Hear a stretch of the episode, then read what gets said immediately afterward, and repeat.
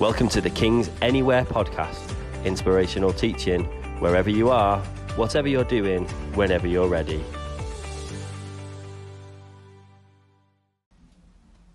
Well, hello and welcome to our podcast, the King's Anywhere podcast for the week beginning the 22nd of February 2021. My name's Paul. I'm part of the leadership team here at King's and I lead our worship academy as well as our young adults work at Yak. Um, it's within that bit of being worship academy that I think I've been asked to, to look at this theme today. We are looking, as you know, at an ongoing series here at King's called Everyday Disciples. A disciple can be translated in many different ways, and probably one of the best ways of translating it is a follower or a learner.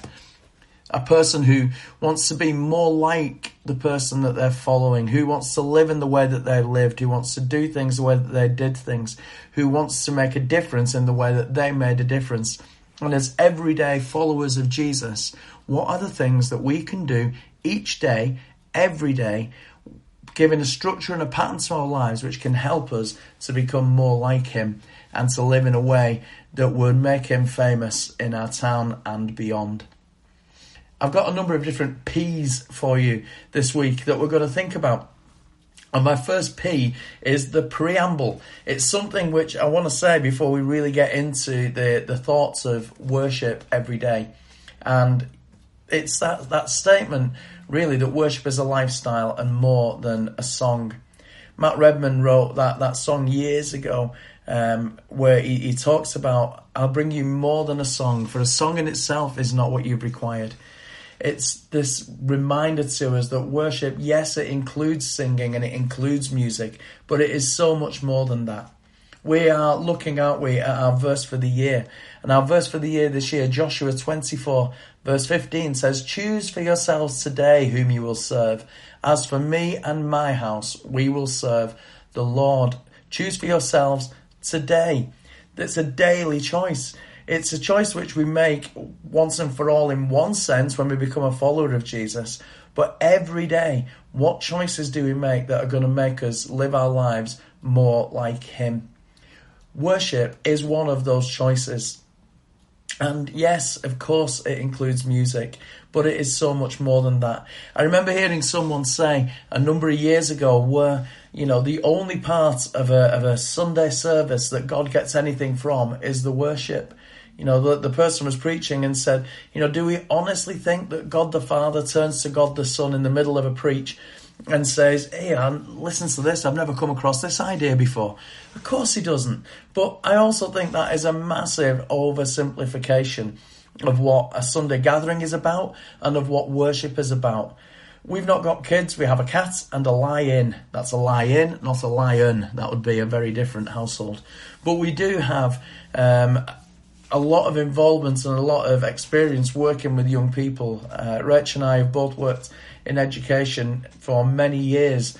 Rach full time as a teacher and myself as a chaplain in education for a long time. When you go to an assembly where you've got a whole class involved, don't tell me that the parents are only interested when the kids are singing. Of course they're not. They love it when they uh, do an introduction, when they do a reading, when they tell some information that they've been learning, when they do a drama, when they do a prayer. All of those things, because the kids are doing them for their families and for the people who are watching that assembly, all of those things make the people who are involved and who are watching happy. They make them celebrate the stuff that their kids are doing. In a very similar way, I think that God looks at our whole life, not just at the songs we sing and do the things that we do, do the choices that we make, make God smile. God smiles. The Bible says that God smiles. And one part of the Bible it says that he rejoices over you with singing. He dances. He literally stands up. The, the verse can be translated.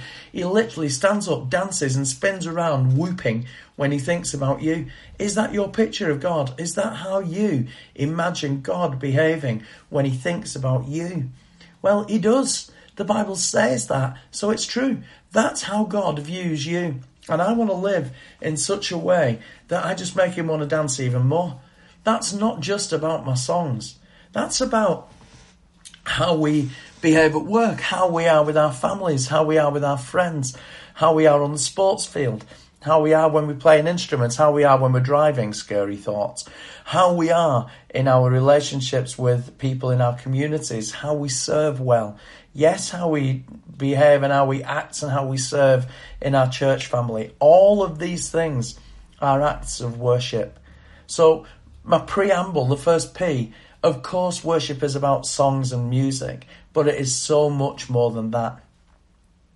That being said, I think the reason I've been asked to look at this theme as the leader of Worship Academy is that we are going to think for a little while about that musical aspect of worship, our singing, our interaction with God, with that incredible tool that we call sung worship, that we call musical worship, that we choose to do each day, whether that is through singing or through other tools, but each day how we set aside time to worship God in a very uh, thought through and structured way, not just in the way that we live our lives.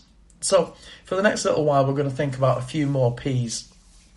The first two things I want to look at is what worship is not. The first thing that I want to suggest worship is not is it is not posterity. Of course, we look back at what God did in the past and we look at what God has done in our own lives and in our own experiences. But worship cannot be stuck in what God did 20 years ago. I love my memories of uh, times, particularly in the 90s and the early noughties, where there was just a real move of God in our church, in our nation, in our world. It was exciting. You'd turn up to your, your Sundays and your, your midweek stuff that you were doing, and there was a genuine sense of anything could happen here because God's here. They were exciting times. I think back to times at Stoneleigh Bible Week, which were just really shaping for me as a follower of Jesus and as a worshipper. Some of those songs at the time were really, really groundbreaking and were so helpful in our worship. I think back to some of the great worship leaders who have, have moved us forward in our worship in recent decades. I think of people like Graham Kendrick, who was a real groundbreaker. I think of people like Noel Richards, who was so significant in shaping me as a worshipper and as a worship leader. Love Europe in the mid 90s was a really significant time for me. And actually being in that sort of conference environment with Noel and the team uh, leading worship um, was just really key and significant in my life. And I thank God for those people. But last week Darren spoke about that verse in Lamentations, which has been made famous, uh, I guess, in, in that amazing hymn, Great is Thy Faithfulness. Yes, a superb hymn, an old hymn, an historic hymn, which helps us to worship. But what do the words say?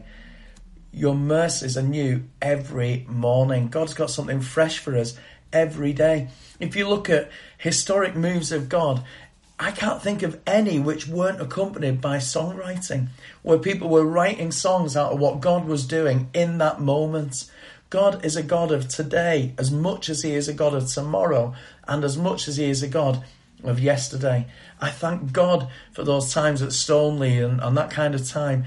But, folks, Stoneleigh ended 20 years ago this year if our times and our worship experiences are stuck in a high watermark from 20 years ago, we're really missing something. John Wimber famously said, Some of the biggest opposers of what God is doing now are the biggest supporters of what He did last. God help me to not be someone who holds on so much to what God did before that I can't run with what God is doing now. Some of those songs from history are outstanding and we mustn't lose them. But equally, we can't pretend that they hold the same weight as Scripture. They don't. They're great songs, and there are great songs being written now, which in 20, 30, 100 years' time, people may well still look back on and say, wow, they were incredible. But God is a God of now. So worship is not just posterity. Another P that worship is not, it's not about our preference. What do you enjoy? Of course, we all have our favourite songs. If I were to ask you to think what worship songs have been really key for you, what, what would your answer be? Maybe ever think about that now. What worship songs have helped you to meet with God and why? For me, I think of songs like Did You Feel the Mountains Tremble? A great song uh, by Martin Smith and Delirious, which really helped me to, to think that worship music can be something even bigger than what I'd experienced before. I think of songs like We Will Dance, David Ruis song from the 90s, which was just a great song of hope for the future. I think of songs like There Is a Day, another amazing song about our hope as Christians. But I also think of songs from now which help me to meet with God now. I think of songs uh, like uh, that that one, "Do It Again," which just helps me to to just see my faith rise. God, we've seen you move the mountains, and I believe you're going to do it again. We've seen God move in the past, but God is a God who's going to do stuff now. Great songs, even written today, which are helpful in our worship. I love those things. We all have preferences, of course we do. But let's not, as David Campbell says, let our preference become a prejudice. What if God does something next with a musical style that you don't enjoy? I remember Noel Richards, um, again at Love Europe, talking about what music is there in heaven. And he, you know, he says, will there be rock music? Yeah. Will there be classical music? Yeah. Will there be jazz music? Yeah. And then he says, will there be country and western? I'm afraid there probably will. Of course, he's joking. There are so many styles of worship, and God can use all of them. There's not a spiritual type of music and a non spiritual type of music. Music is neutral. It is powerful, of course it is, but style is neutral. it's, it's taste. That's what it is.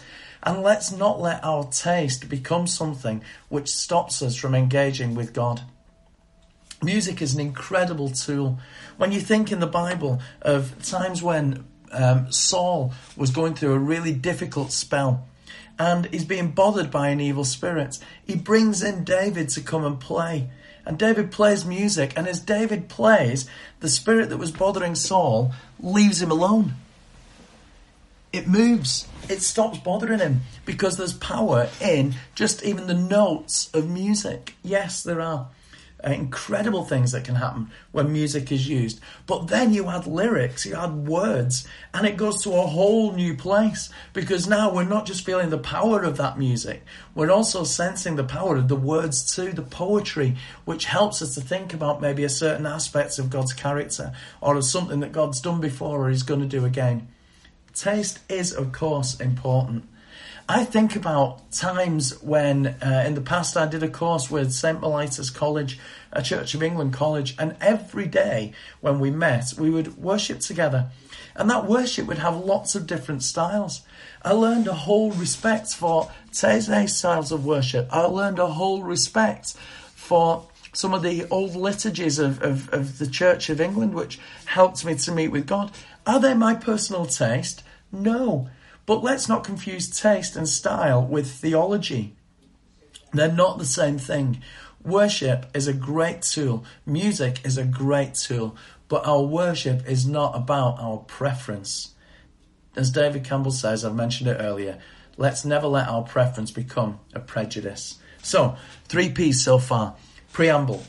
Choose for yourselves today whom you're going to serve. As for me and my house, we will serve the Lord. Let's worship God with our actions every day with our choices. Worship is not posterity looking back at what God did back there and thinking that's our high watermark, we'll never get there again. Worship is not about our preference. It's not about thinking about what styles do I enjoy. Well, they're the only ones God can use. Of course not. So that's what it's not. But what is it? I want to suggest that daily worship is about priority. That's the next P priority. How do we prioritize our time that we spend with God? What does priority look like? Do you remember when you had to get tickets before Ticketmaster existed and, and online uh, sites that let you get the tickets now? Do you remember when, like, if your team got to the Challenge Cup final or the FA Cup final, you'd have to be queuing around the stadium from like the night before or three o'clock in the morning, otherwise you just wouldn't get a ticket. That's what priority looks like. Getting up, doing something. I'm just going to push the door to because the telly's on next door and I think you can hear it. There we go. I'm back with you. That's what uh, priority looks like. It's saying this is so important, it's going to have an impact on what I'm going to do. Think about when you, you know, getting a ticket for a concert, take that concert ticket, so coming out on a certain time at a certain day.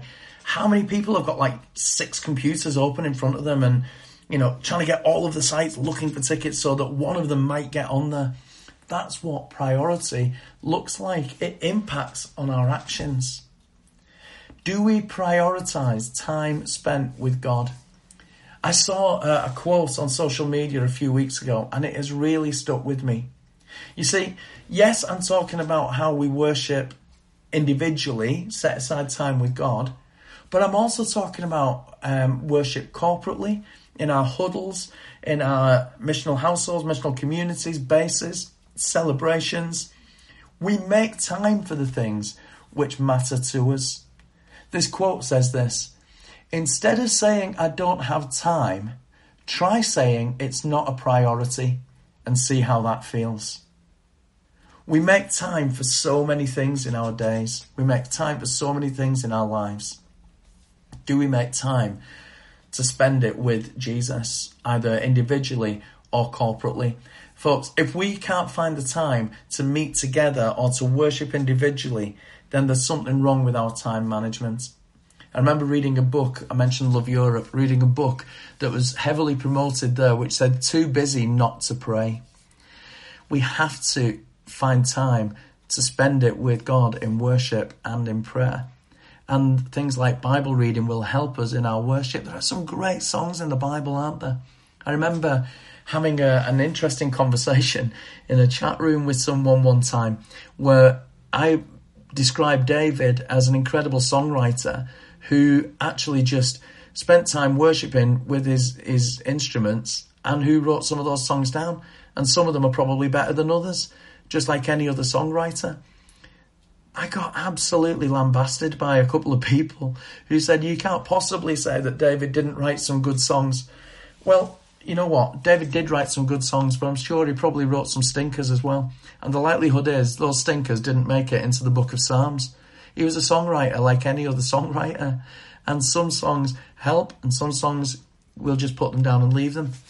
You know, but he, I think, wrote songs out of his experience with God. He wrote songs out of spending time in God's presence. He prioritized his time with his Father. And in doing that, creativity flowed. Let's choose to prioritize our time with God each day. Next thing, our next P.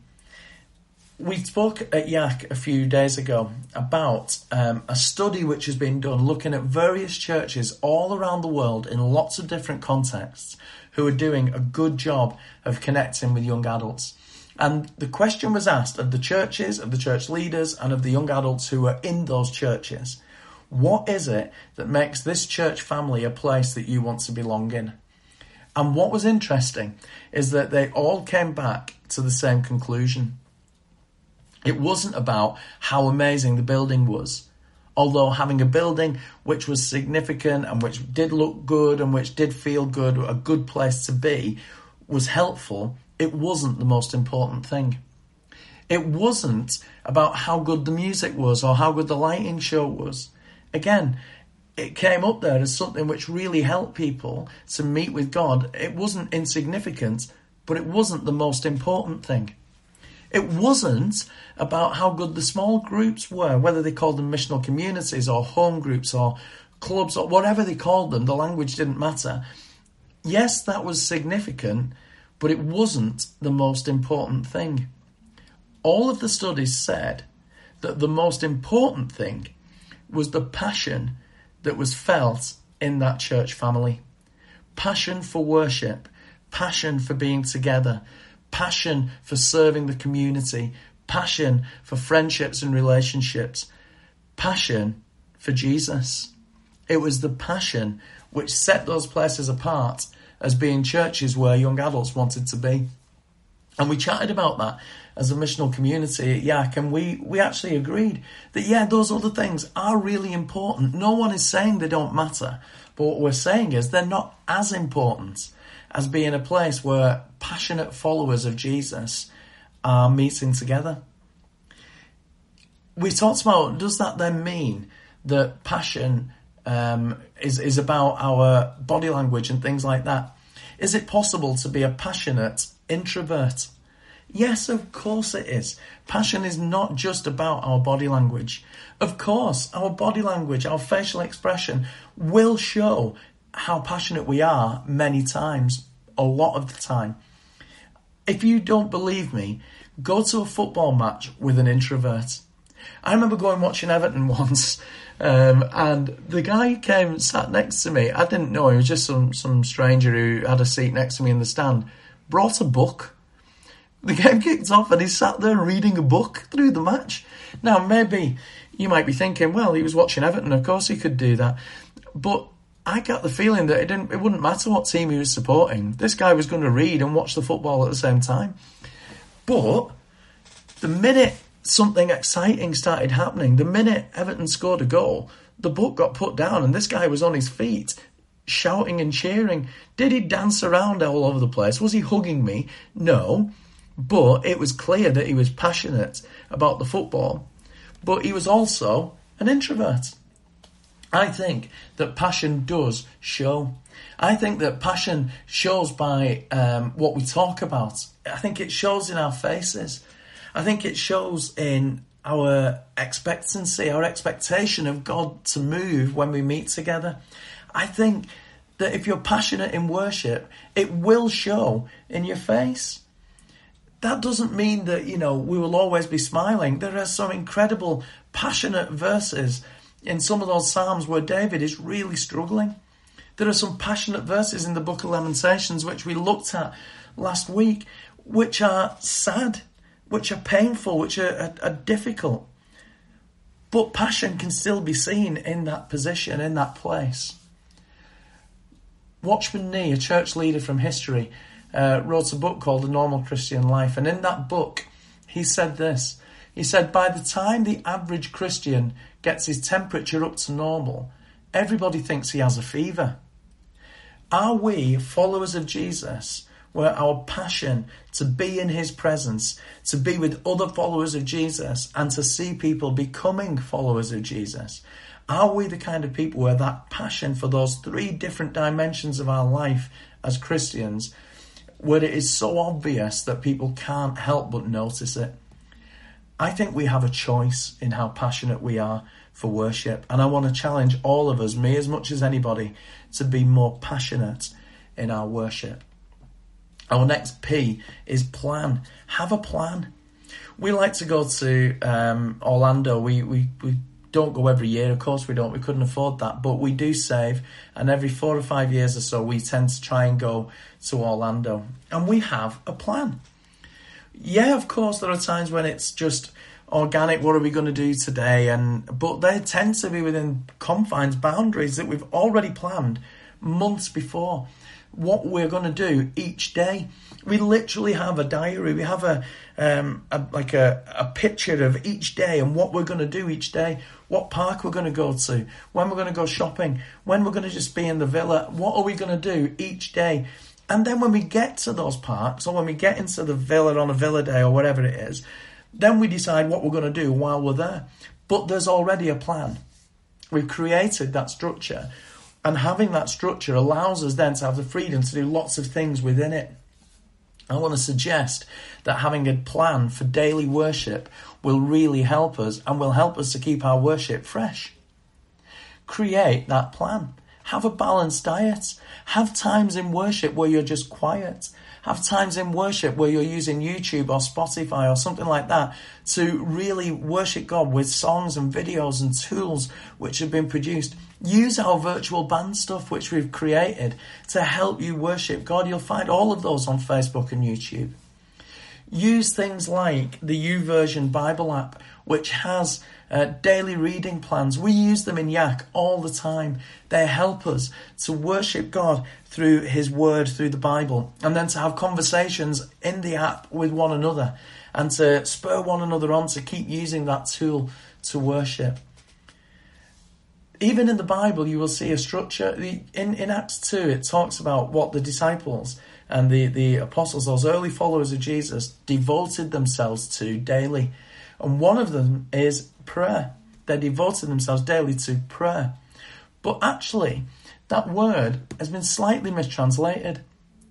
It's actually got a definite article in front of it. It literally says devoted themselves to the prayers. Now, I, I believe that these guys had some real freedom in their worship. But that verse suggests that they had some structured prayer that they would use in their day. Maybe it was something from the Psalms, maybe it was something from Scripture, maybe it was ways of praying that they had come up with themselves, maybe it was the, the prayer that Jesus taught them when he said, This is how you can pray whatever it was, the prayers, they had a structure to how they prayed, and I think that really helps us. You know what? When we choose songs for Worship Academy, what we're going to use in, in our celebrations, our bases, and we're creating like song lists of what our new songs are going to be, we think about that, we pray about that, we take lots of things into consideration. What songs is God using around the world? What songs speak into where we're at now? What songs have we written as a band recently which talk about what God's doing now? Um, what songs are direct from, from Bible verses which are going to help us now? But what we then do is we send those out to the team for a little while to worship with them before we learn them and record them and use them. We have a plan, we have a structure as to what we're going to do. I use um, Spotify playlists a lot to help me to worship. Uh, ESWC uh, 2019, I think it's called, playlist on Spotify is a really helpful playlist. It's the Elim Sound Worship Conference uh, from 18 months ago. It was a fantastic conference, but on there it's got a playlist of all the songs that we used over that two day conference. And we use, not all of them, but we use a lot of those songs at King's. So if I just want some time to worship as I'm driving to work or driving to see someone, then I have that playlist playing in my car. It means that I don't waste the time in the car. It's a structure to my day. It helps me to worship as I'm on my journey. And it's got songs which I know we use currently and songs which we may use in the future and songs which we may never use but which I've used in the past to help me meet with Jesus. And as a playlist, it really helps me to worship God. It helps me in my plan. So, have a plan every day of how you're going to worship. Okay, so we talked about our preamble. We talked about how worship is more than just songs. We talked about how worship is not just looking back at what God did in the past. We talked about that it's more than just our preference. It's beyond what style of music we like, so much more than that. It's actually about do we have a priority to worship God? It's about the passion that we bring to our worship. It's about having a plan and a structure. And then finally, I want us to think about our posture in worship. That's the last P. There are lots and lots of different postures that are uh, used in the Bible in worship. We were thinking about how um, certain things that we do in life bring about a different posture. On the uh, Kings Anywhere live stream on Sunday, I showed a picture of someone, a, a guy um, with lights, obviously lots of music, his hands in the air, very obviously a picture of worship. And yet, it was a Coldplay gig at Old Trafford, one of the best gigs I've ever been to. It wasn't a worship experience, but the music and the atmosphere and the emotion drew this fella to raise his hands in what would resemble any worship service that you would go to. We were talking at Yak about why is it that when someone scores a try or scores a goal, people throw their hands in the air. It seems to be the natural thing to do. The, the, that passion causes a physical response and people seem to want to reach up. Why? Why is that? What is it about that posture that helps us? I think our, our posture is really important. Are we active or passive in our worship? There are lots of different postures that the Bible talks about. In Nehemiah 9, verse 5, it talks about standing in the presence of God, standing in worship. In Psalm 47, verse 6, it talks about singing songs of praise to God. In Psalm 27, verse 6, it talks about shouting in our worship. In 1 Timothy 2, verse 8, it talks about raising holy hands in worship. In Psalm 149, verse 3, it talks about dancing with all of our might before God. In Psalm 95, verse 6, it talks about kneeling in reverence before God. In Genesis 17, verse 3, it actually talks about lying with our face down before God, prostrate before Him, just because of His that sense of His holiness. In Psalm 47, verse 1, it talks about clapping as a way of praising God. In Psalm 33, verse 2, it talks about using instruments as tools to help us in our worship. In Habakkuk chapter 3, verse 2, it talks about being awestruck before God. I would suggest that our posture in worship is really, really helpful, and it is one of the ways that demonstrates our passion for worship. I've looked, and the, the one that I struggle to see is sitting down. Now, I'm not, obviously, I'm not talking about people who cannot stand. That's not what I'm talking about. What I'm talking about is when, when sitting down is a, a, a picture of being passive rather than being active. We've all sat and watched TV um, and maybe there's been something on the telly and you're not really that bothered. It's there, and you kind of you're playing a game on your phone or you're on social media and the screen is still showing the TV show or the match or whatever it is. Our, my posture shows that I'm not really that interested in what's going on there it, it gives away my passivity. But then Saints are on, or whatever, and I'm interested in that. And so now the phone's down and my focus is on the screen and I might be shouting or jumping or dancing or whatever it might be. It's really interesting that our posture uh, demonstrates how active we are in that moment. So, like I said, please don't misunderstand me. I'm not talking about what people physically can't do. What I am talking about is how our posture gives away our passion. And I want to challenge you, challenge all of us, that, you know, when we are in that place of worship, what an incredible privilege it is. We're getting to spend time with the King of the universe and beyond. That should show in our posture. And I want to challenge all of us to maybe in our worship, whether that's individually or in missional community, missional household based celebration, wherever, why not try a different posture and see if that different posture helps you to experience a place of worship in a different way? Someone once said, if being a follower of Jesus was illegal, would there be enough evidence to convict you? Of course, that's talking about more than our posture in worship. Of course, it is. It's talking about how we serve our communities, what we what we're like at work. Are we known as a positive person? Are we known as an encourager? All of that is part of that. But I want to suggest that our worship posture and activity is also one of the evidences. So, a recap as we come to a close today. Worship is so much more than songs but it does include songs. God is alive, and as such, He is doing things now just as much as He did things in the past. God is alive and active right now, so let our worship be current and active right now. But God can also use things from the past. How much of the Bible is the, about the writers saying, Do you remember when God did this? When you think of the people of Israel wandering through the wilderness, where they put a pile of rocks as an altar to mark a significant event, and then the next time they come to that pile of rocks, it reminds them of what God did then.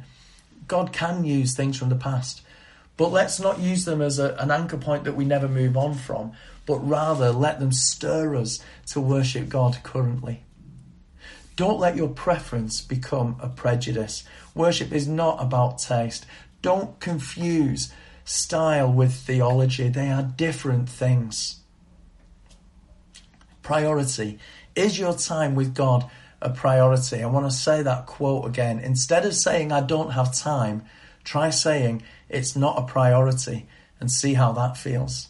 Are we going to prioritize our time with God and with one another as followers of Jesus? Passion. Does your face show your passion? Let's be passionate followers of Jesus. Do we have a plan? Do we structure our day in such a way that we will use some of the incredible tools that are out there to help us to worship God as everyday followers of Jesus? And does your posture help you to worship or does it hinder you in your worship? Could a new posture be a key to unlock a new element of your relationship with God? Dave Fellingham, a great worship leader, once said, Christians don't tell lies, they sing them. When we're in a place of worship, let's be clear that the things we're saying to God, He hears them. So let's live in such a way that show that we're not just going to use those words, but those words are going to help us to serve Him better, to meet with Him in a very real way, and to give Him the glory and the praise that He deserves. So, my three real challenges that I want us to think about as we go into the rest of this week are these. If you feel that you're stuck somewhere in the past in your worship experience, why not seek God that He will help you to meet with Him in the present? Second one, if you know that you are not living in a way that demonstrates that you are passionate for Jesus in your worship, in your Bible reading, in how you live, then why not today ask God to fill you afresh with His Holy Spirit that you can be more passionate in your worship? And then finally, why not create a plan that you're going to use that's going to help you to worship God every day. That plan might be as simple as I'm going to get up on a Wednesday morning at 8:30 and I'm going to use the come and sing tool on Facebook where Lou Fellingham and Nathan Fellingham are going to lead some worship for half an hour and it's going to help me to meet with God. When I'm not actively having to drive to work, then you know I, I try to join in that half an hour of worship. It's part of my structure on a Wednesday.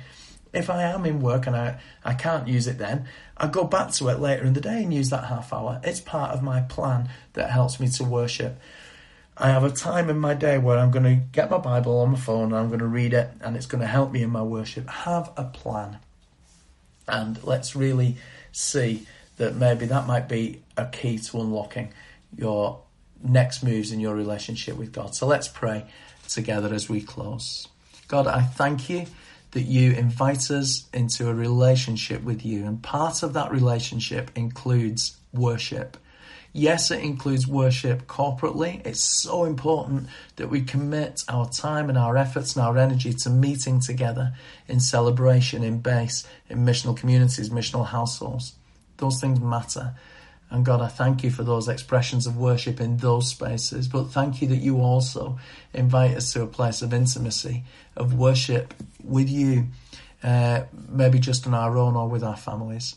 Help us, I pray, God, in these coming days to be everyday disciples, everyday followers of Jesus who every day choose to meet with you in our worship experience. Be with us, Holy Spirit, in Jesus' name. Amen. We hope you enjoyed this message. To find out more about King's Church Warrington, visit our website or find us on Facebook and Instagram.